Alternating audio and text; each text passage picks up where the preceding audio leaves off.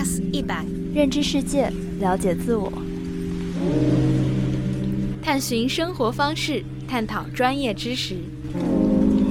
我是投球手，我是涂色刷。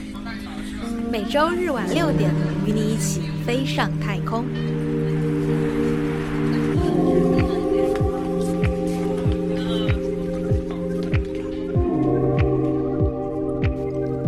ASK 一百的听众朋友们好，我是涂色刷，这是 ASK 一百的第三十五期节目。充满疫情的庚子年马上就要结束了，但疫情对我们生活的影响却还在持续。在新的一年来临之前，我们请到了一位特别的嘉宾李婷。在二零二一年的一月二十日、二十五日、二十六日，在山西的一个村庄里，放寒假在家的研究生李婷。根据要求，自费前往县里的医院，连续做了三次核酸检测，当然结果都是阴性。而这一切的起因要追溯到一月二日，那天吕婷在南京登上了一列北上返乡的火车，而这趟车经过了河北省。婷姐是哪天从南京出发回家的呢？呃，是一月二号的下午，呃六点，然后从南京出发，然后第二天就是三号的早上，呃八九点到家，但是途中是啊凌晨三三点四点这样的样子，是经过了衡水和石家庄，是经停的。嗯。你当时就是怎么决定去选择用火车这种方式回家呢？呃，我们学校就是离机场比较远，而且就是到了太原的话，因为我不是太原本地人，再回家也比较麻烦。嗯，再加上研究生他还可以用学生票，所以说我还是选择了硬卧。嗯，那你觉得就是你当时基本上完全不会考虑到疫情这个因素，对吧？呃，会考虑到疫情这个因素。呃，比如说戴口罩的问题，我甚至问了我关注的博主，说是一晚上睡觉就是戴口罩不会闷死吧？因为我不是要在火车上过夜嘛。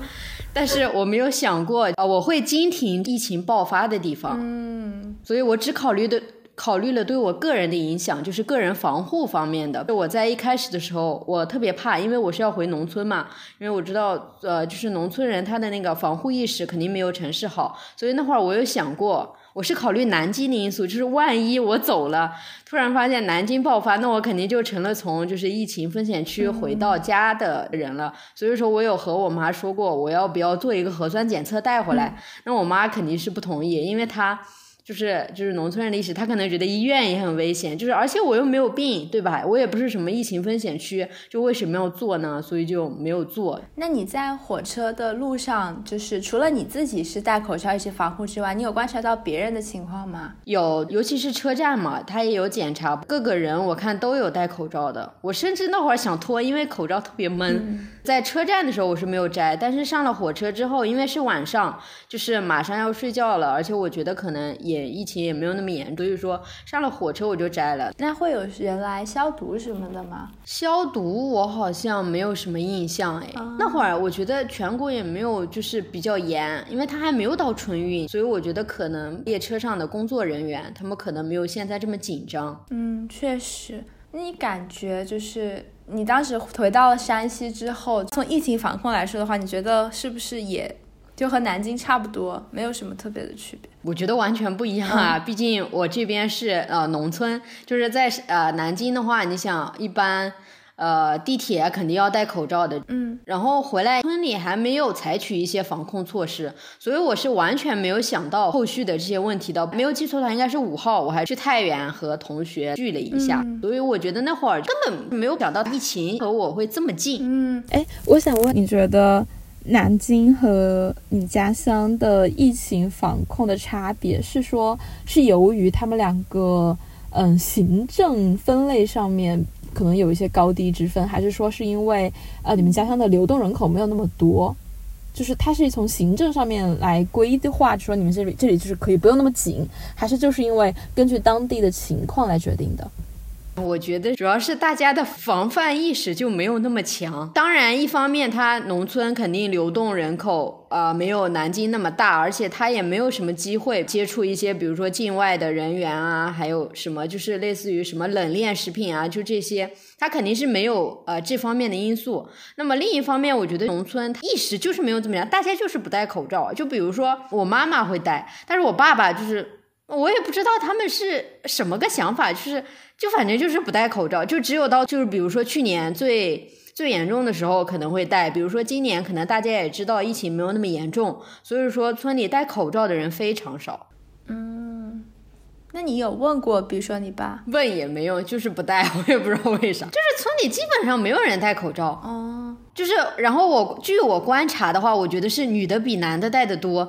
年轻人比老人戴的多，嗯，就是戴口罩的可能都是我们这些返乡的，比如说大学生这些的。哦，那戴口罩的人会被别人说三道四吗？那倒不会，因为毕竟村里，比如说我们有群支书啊，就一些村干部，他还是会在群里呼吁大家戴口罩。特别是那比如说你走在路上，我觉得不戴也没有问题，因为很空旷嘛。就是比如说你进入这种人员密集场所，你肯定需要戴。比如说呃去一些小超市，村支书也说了，那些商家是不好意思告诉你就是要戴口罩的，你还是要主动戴。但是大家也还是不戴，也就没有人硬性去规定，就是不戴的人会怎么样，对吧？因为我觉得他也没有这个权利，而且就比如说你之前有问我村民们会有什么反应，那我觉得现在是没有反应，因为没有硬性规定。那如果说你要硬性规定，比如说不戴口罩的要怎么样，那我觉得可能就要反应了。嗯，我感觉大家好像有时候是吃软不吃硬，有时候又是吃硬不吃软，所以我觉得基层干部非常不容易。这些通知我猜都是上一级的行政单位要求他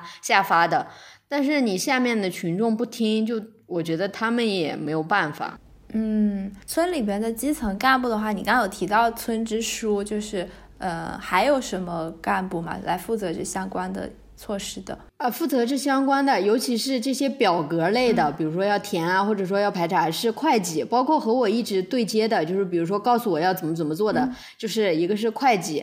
然后另一个就是村里的卫生所的村医吧，比如说他要上我家来告诉我要登记体温啊，就是我每天要向人家报告我的体温，就主要是这两个人。我们村不是四通八达嘛，都有各个路口，他现在是分了，就只留一个出入口是合法的出入口。然后比如说你外来车辆，你可能要登记，或者甚至就不让你进入。那么你呃，就是村里的村民，你还是可以出去。比如说你有就医啊，什么卫生方面或者别的方面的需求，你还是可以出去，但是也是不可能让你随意进出。他。还有一个小房子，那么党员或者说有一些志愿者，他是要呃执勤的，党员应该是要每天值班，就是排开日程表。然后，那么我看到也有一些志愿的大学生们，或者说志愿的村民们都有在站岗之类的。嗯，所以这就是你们村执行的很好的一项防疫措施啊。对他执行的很好，但是我觉得没有必要。那。嗯，是什么时候开始忽然你就被 上上级干部注意到了呢？这个是从六号，因为河北它好像是二二三号，可能零零星星出现了一些确诊，而且有聚集性的。那么六号会计就在那个群里问，就说是有没有从河河北回来的。因为在这之前，刚好就是有我非常喜欢的老师，他也说过，你要学会甩锅，你要把你的责任落实清楚。那么到时候出了事儿，可能就是别人的责任。但你如果你自己做不到位，那你到时候肯定就要承担一定的呃责任啊，甚至有时候你要付出一定的代价。所以说我看到这个，我就问了，就说是我不是从河北回来的，但是我确实。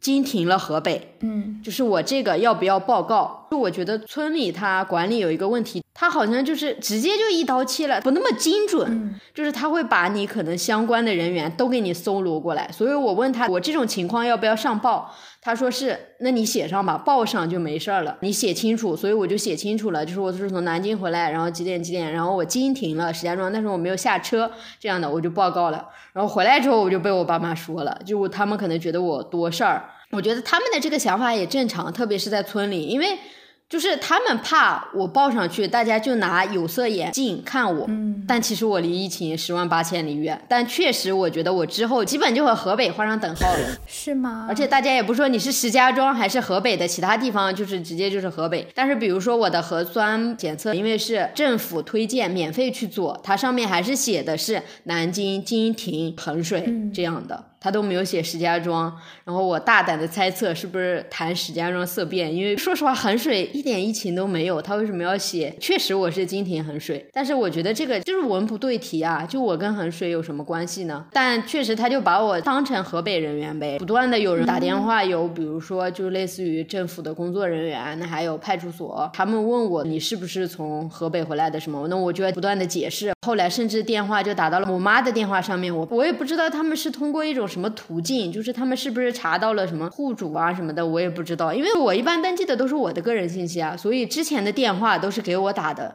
但是后来的两个电话都是给我妈打的，但是他问的时候又是问的你们家。就不是直接切入到我个人，所以这个也是我比较困惑的地方吧。嗯，那他们除了问你具体这个晶体信息之外，还会说一些别的东西？不知道哪里，因为太多我记不清。他们之前有人问过，就是你有没有做核酸啊什么的，那会儿我就如实回答，就是我没有做。第一天我记得是八号，村医来我们家量的体温，然后剩下的就是我上报报啊报啊报啊。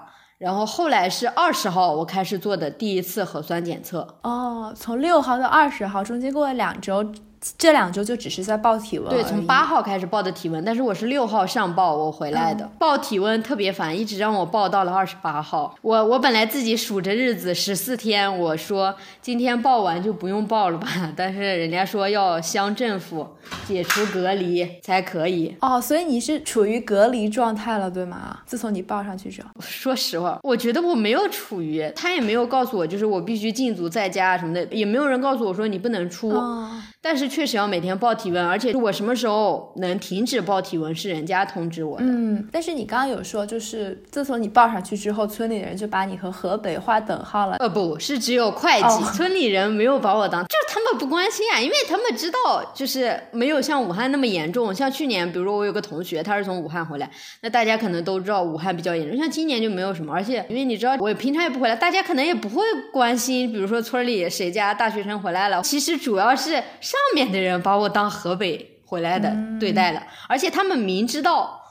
我和河北没有关系，因为你想，就是如果我是河北回来，肯定早就被集中隔离了。我觉得一些措施，就像我们网上发的那个图片，确实层层加码了。那你们村里有没有就是从河北回来的人呢？应该是没有，就都是我这种人。哦，都是经停的，没有直接接触河北疫情啊？对对对对对，所以也不存在有谁被集中隔离了。嗯，没有没有没有。也也就是说，如果是从河北回来的，是需要集中隔离吗？这是当地的政策吗？对啊，应该是他应该就直接把你拉。拉到县一级的医院就把你集中隔离，应该是这样的。那后来是怎么就开始做核酸了呢？我也不知道，应该就是上面的命令吧。因为那天好像是有个从北京回来的人，他要做，然后就说我顺便也做了。嗯，他可能就是层层筛查，然后看有没有漏下的，所以他就让我也做了。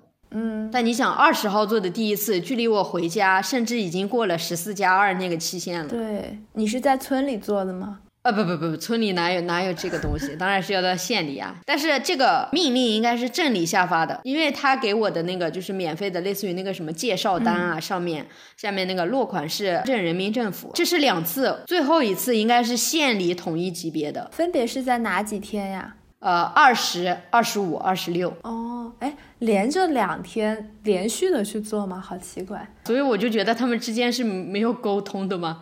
就是二十五号我做完了两次，然后我就告全家解放了。嗯。但是晚上就有一个电话是县里打过来的，打给了我妈，说是什么防疫小组的核实了一些问题，然后不就如实上报了吗？嗯。然后第二天早上。六点多，然后会计就给我说，今天上午又要做核酸了。哎，我想问一下，这三个每次都被叫去做核酸，还有前面十四天不断的量体温这过程，你没有对他们表示一些，嗯，反抗，或者说不说反抗，就就就是哪怕说声明自己其实并不是那么直接的和河北相关，只是途径了河北。我每次都声明，但也没有办法，因为我知道，就跟他们。也没用啊，他们也只是个传话的，他们甚至都够不上什么单位，也不是什么决策小组，就反抗也没有用啊。嗯，就比如说我同学是太谷的，他也是，他好像是从河北回来，但好像是一个月前回来的，而且他好像已经做过核酸，就是在我那个呃第三次就是县里那个级别做核酸的时候，他也被要求做核酸，所以我大胆猜测他是为了在春运，因为春运二十八号开始，他要把我们这种这种人都要再筛查一遍。所以说，应该是不光是我们县的问题，就我那个同学，他是我们隔壁县，嗯，呃，他也是要做的。那么他是有反抗的，他就没有去啊。而且他们是要自费的，我们是免费的，所以他不断的声明就怎么怎么样。而且他去，他就类似于想要一个，比如说是谁让我做的，就是你要让我清楚我为什么要做，我是属于哪种类别。那么他第一天没有做，那么第二天他就被社区的一个人给骂了，就语气特别的不好。然后他就只能再去做，所以我觉得这就是最那啥一点，就是我们能有什么办法呢？我们知道我们说也没有用啊，大家都是怎么说呢？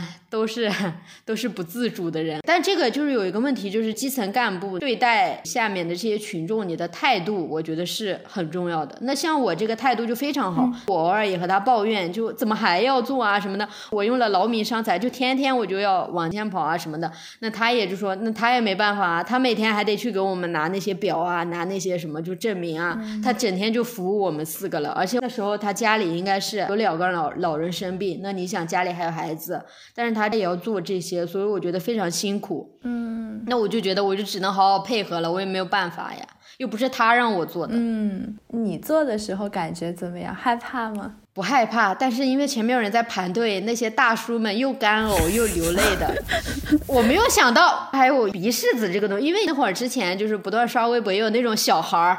就是也做，就让他们啊这样的，所以我就觉得啊一下就没事了哇，然后看到哇还要往鼻子里捅的时候哇那个酸爽，就是咽拭子真的还好，但是那个鼻拭子真的有点难受。嗯，你刚刚说前面排队的那些人让你有点害怕吗？啊对，就是不疼，但是那个心理作用特别的大，而且它确实会造成干呕流泪。哦哦，就是他们是被捅捅了鼻子之后就干呕流泪的。啊对对对。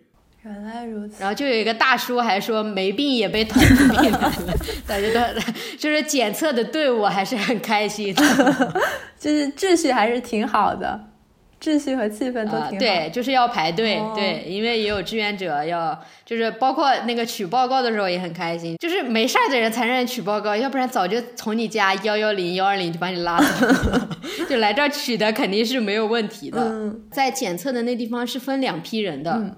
那么一批是我们这种是免费的，就是我们是主动上班；还有一批就是比如说货车司机可能要跨省这样的，那么他是要自费做的。嗯，所以总结一下，自从你上报了你经停河北这件事情之后，你做了三件事：一个是量体温，然后还有一个就是呃会被打电话，还有就是去做核酸，对吧？对，嗯嗯。那你觉得这个对你这段时间的生活影响大吗？嗯，不大，但是很烦，我觉得没有必要。嗯，你觉得是哪些环节没有必要？比如说，首先核酸检测没有必要。嗯，我觉得是，虽然我不用掏钱，嗯，但我觉得劳民伤财，就资源浪费了。嗯，而且我觉得他们之间，就比如说镇和县之间缺乏就是联动啊。嗯，那明明我二十五号刚做了，我还没有拿到前一次的报告，然后我又要去做了。嗯，就这个真的有效果吗？还要还要考虑一个就是交通问题。那现在是没有这种公共交通，那我家是没有私家车的，所以说那可能就要我哥去送我。那这个真的就是要劳民伤财啊。嗯，没有公共交通是因为什么呀？我不知道是因为疫情，我也不知道他打着修路的名义还是怎么，反正我们家前面是二零八是国道，就二零八是封了的，就不是说那种人员登记，嗯，他是直接就竖了那种铁栅栏，所以说我们家前面就现在不能说呃封平了，反正就没有什么车，嗯，肯定就没有公交啊，嗯，那你觉得之后还会做吗？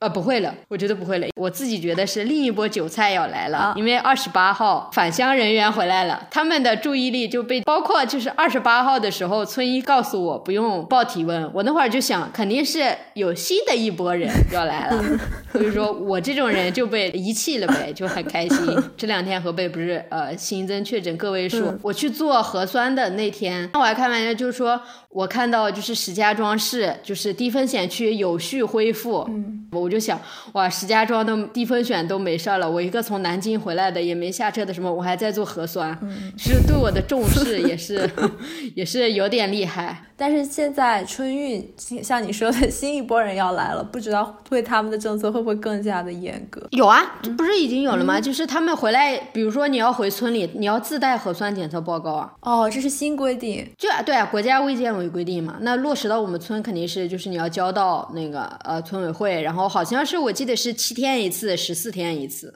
嗯，而且我猜应该是自费的。对我我我有一个同学，他就是回长春。然后他因为长春那边好像就是东北那边疫情也挺厉害的吧，他回去的时候就必须要自带呃核酸检测报告，而且是自费。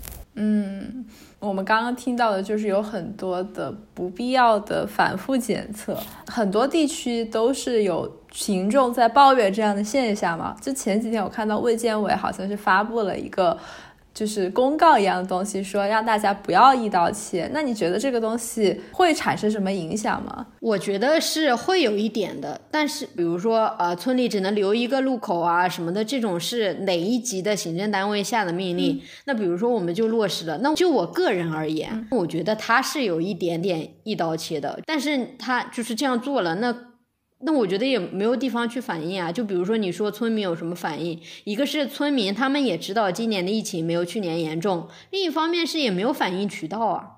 就他们也不用微博，嗯，甚至我觉得反映了，那比如说我这种不安分的人，你是觉得你为他们去呃诉求怎么怎么样，但他可能他们可能会觉得你多事儿，或者说哇你小小年纪什么巴拉巴拉，结合那个《山海情》里面那个，我那天还发了一个朋友圈说，就是那个德福嘛，他是扶贫干部，那他就说村里的人都是刁民什么，那么他爸就很生气，就把饭碗给砸了，我就觉得，就我能亲身体会那种感觉。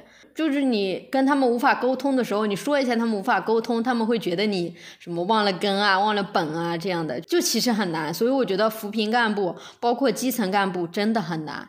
就是那种夹板气啊，那能怎么办呢？比如说你出现一个事情，大大家向你反映，本来你之前已经告诉过他们不能怎么怎么样，那比如说他们犯了错误，又要向你求助。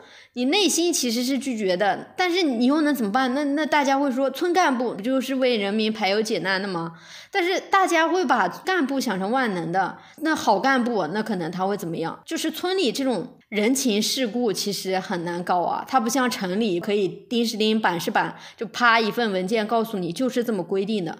村里大家更多的看重情，对于些这些理啊法啊的，他们不懂，或者有时候。也不是他们不懂，可能是他们经历了一些事情，他们也想向向上面反映，但就是可能没有得到什么结果。那么久而久之，他们就觉得向上反映也没用啊，反正是官大一级压死人这样的。嗯。你刚刚有说，就是好像你经常在村里面遇到这种事情，就是一些年龄比较大的长辈，当你要去跟他们说理的时候，其实他们是不太愿意听，反而会觉得你好像是有点，因为你出去上了学或者怎么着的，然后就自以为是了，是不是经常遇到这种场景？呃，对他们自以为是，还说我自以为是，也是很无语的。就是这个没有办法，因为我从这个环境出来，比如说我觉得他是刁民，那么你们也觉得他是刁民，但是你们可能。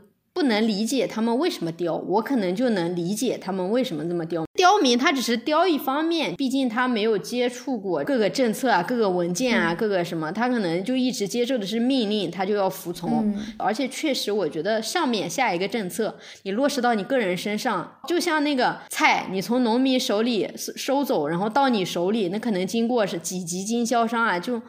呃，价格越来越高啊，而且像这个，就像层层加码是肯定的。嗯，那你如果没有微博这个平台，大家被层层加码了，也不知道啊。哎，我想问，就是在这次疫情之前，就是这种行政上面的一刀切，已经是存在过吗？比如说，大家都是。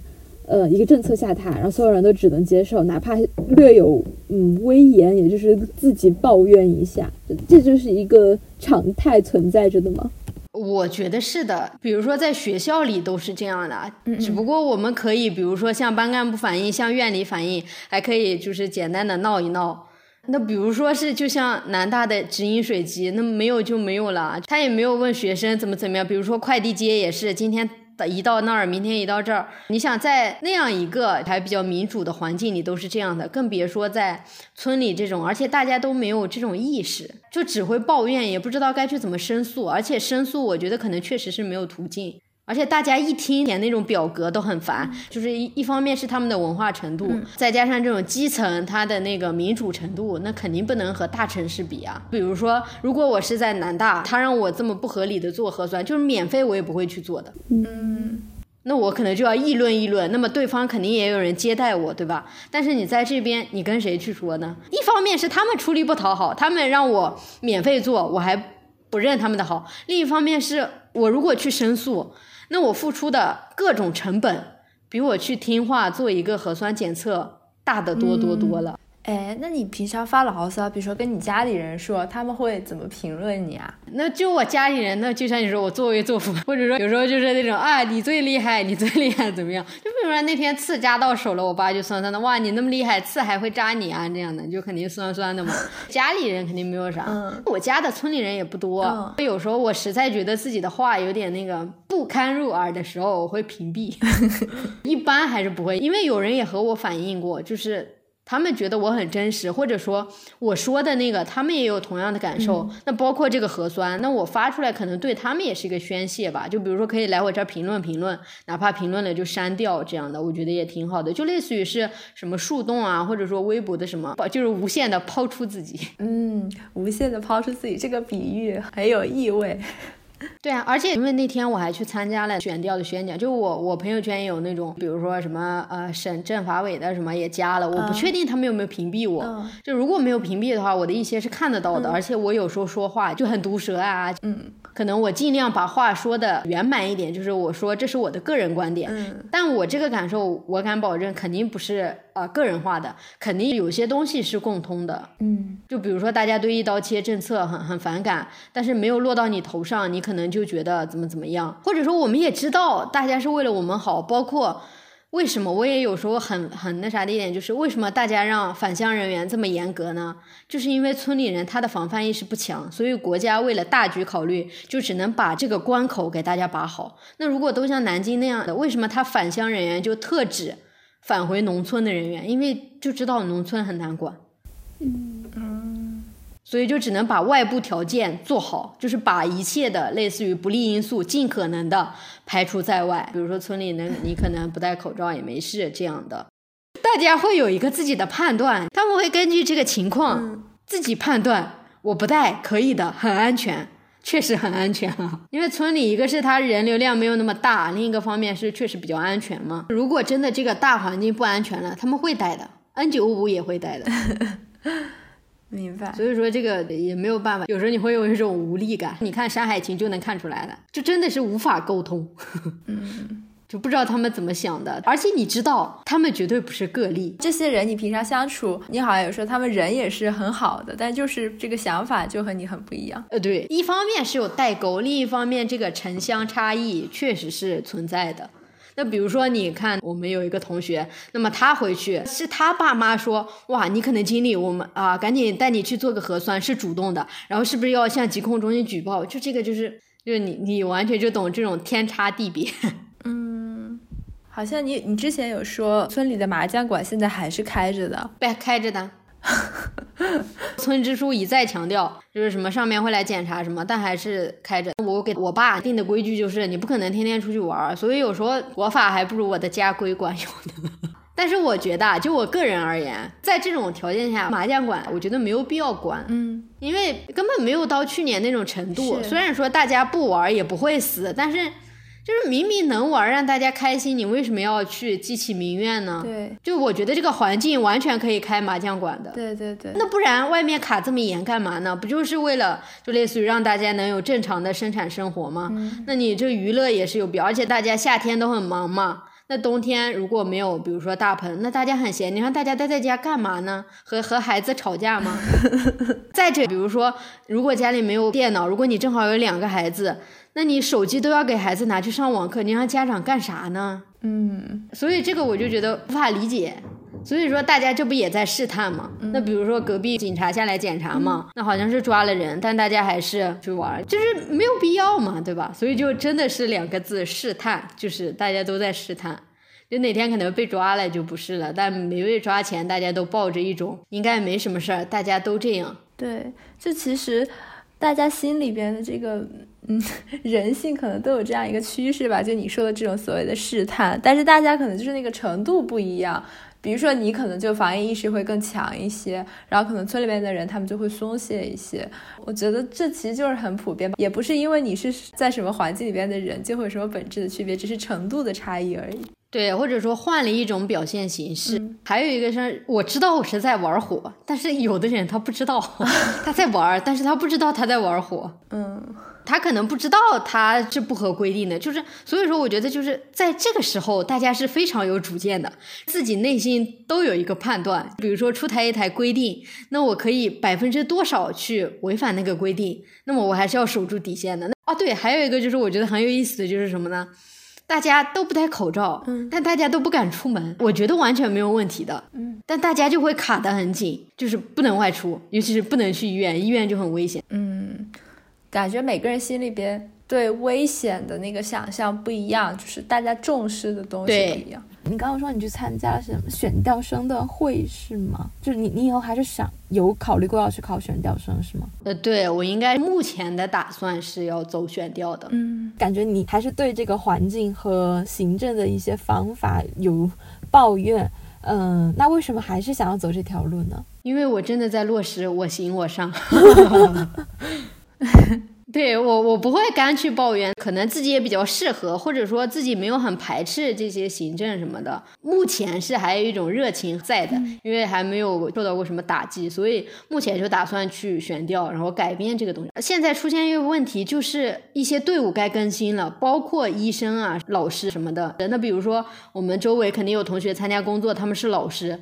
他们就对这种送礼很反感。我们这种九零后，那么肯定厌恶了这些各种什么人情世故，或者说就是呃不合法的、不合理的人情世故，那么我们就会不接受。肯定长久以往看，发展还是向上的嘛。说实话，就是各种人情世故还是。